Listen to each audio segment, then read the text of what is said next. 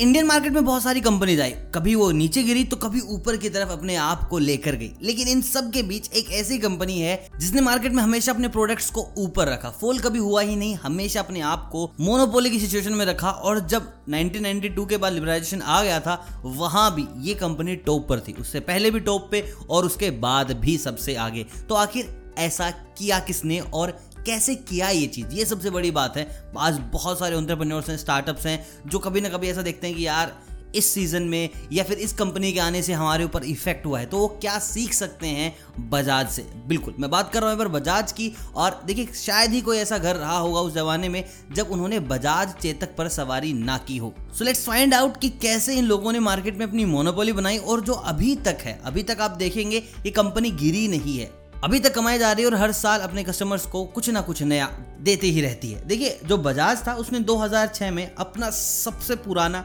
और सबसे बड़ा ब्रांड बजाज चेतक, बंद कर दिया था। इसका मतलब ये नहीं कि उन्होंने अपनी कंपनी ही बंद कर दी हो। टू व्हीलर के मामले में सबसे बड़ा ब्रांड था और शायद आने वाले कई सालों में भी ये रहेगा। 1959 से लग गए थे बजाज वाले स्कूटर बनाने के लिए और उस वक्त देखिए मार्केट की सिचुएशन ऐसी थी, जो गरीब लोग थे, वो साइकिल रखते थे और जो अमीर लोग थे, वो रखते थे एम्बेस्टर कार। या कोई कोई ऐसा शौकीनी आदमी था, वो रख लेता था राजदूत बाइक। मिडिल परिवार के लिए कुछ भी नहीं था।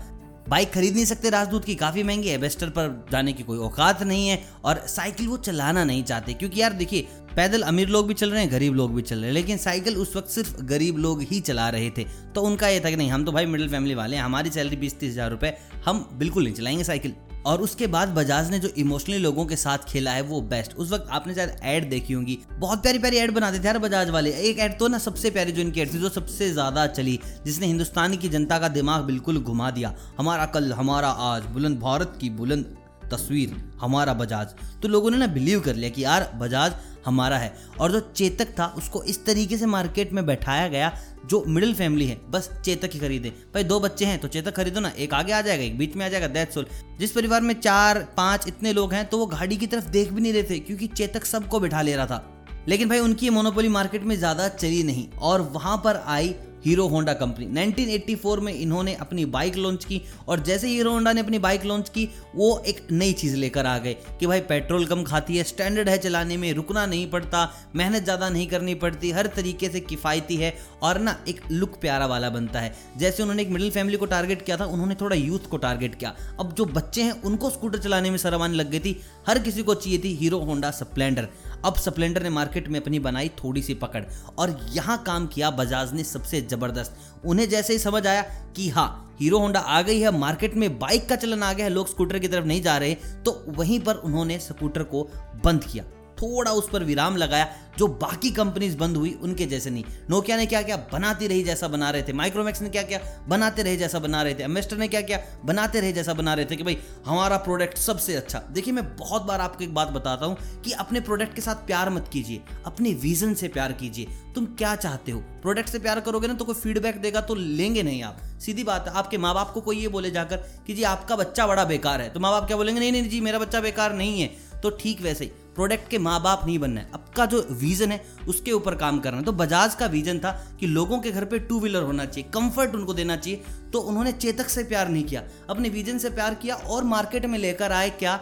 बजाज कैलिबर बजाज बॉक्सर जो कि उस वक्त की सबसे फेवरेट बाइक में से एक थी। और धीरे धीरे जैसे हीरो होंडा मार्केट में अपग्रेड करती जा रही थी सीबीआर आ रही थी ठीक वैसे उन्होंने डिस्कवर लॉन्च कर दी पल्सर लॉन्च कर दी और सबसे बड़ा जो ब्रेक थ्रू मिला बजाज को, वो था उनका 2001 में लॉन्च की गई बजाज पल्सर 150 सीसी और 180 के साथ, जिसने भाई 2011 तक मार्केट में आग लगा के रखी और 47 परसेंट मार्केट शेयर अकेले बजाज पल्सर के थे। इतनी ज़्यादा ये बाइक इंडिया में चली। और कमाल की बात यह है इंडिया इंडिया में नहीं, ये बाइक कोलंबिया में इंडिया से तीन गुना ज़्यादा बेची गई थी। उसके साथ साथ Asia, Middle East, South Africa, यहाँ पर भी बजाज पल्सर का क्रेज था। लोग चाइना की कंपनी की बाइक को छोड़ रहे थे कि भाई हमें नहीं चाहिए, हमें तो बजाज का प्रोडक्ट ही चाहिए, क्योंकि सर्विस देने में बेस्ट थे बजाज वाले। और उसके ऊपर से पल्सर की जो उन्होंने मार्केटिंग की थी आई डोंट थिंक सो उस टाइम पर किसी ने पल्सर को इस तरीके से प्रमोट किया होगा, या फिर किसी भी प्रोडक्ट को इस तरीके से प्रमोट किया गया होगा। हर जगह पर आपको पल्सर दिखती थी। और सबसे बड़ी चीज़ क्या थी? इंडियन टीम के पास पल्सर, जो भी जीतता है man of the match Pulsar, और जितने भी खिलाड़ी थे, उस वक्त थोड़े ना अलग मिजाज के हुआ करते थे। अभी तो चाबी ले ली दैट्स ऑल उस वक्त भाई ग्राउंड में चक्कर लगा करते थे। गाड़ी ली तो गाड़ी में चक्कर लगेगा बाइक ली तो बाइक में चक्कर लगेगा। भाई, धोनी युवराज गांगुली ने खूब स्टेडियम के चक्कर लगाए हैं अपनी बाइक पर बैठ के। और बाइक कौन सी? बजाज, जो कि अब हर यूथ के दिमाग में बैठ गई थी, भाई, बाइक होनी चाहिए तो बजाज की पल्सर। और अगर आज के इस वक्त को देखा जाए तो इलेक्ट्रिक बाइक का जमाना आ गया है। तो ऐसे में बजाज सबसे बड़ा मैन्युफैक्चर बनने वाला है इलेक्ट्रिक बाइक के अंदर भी।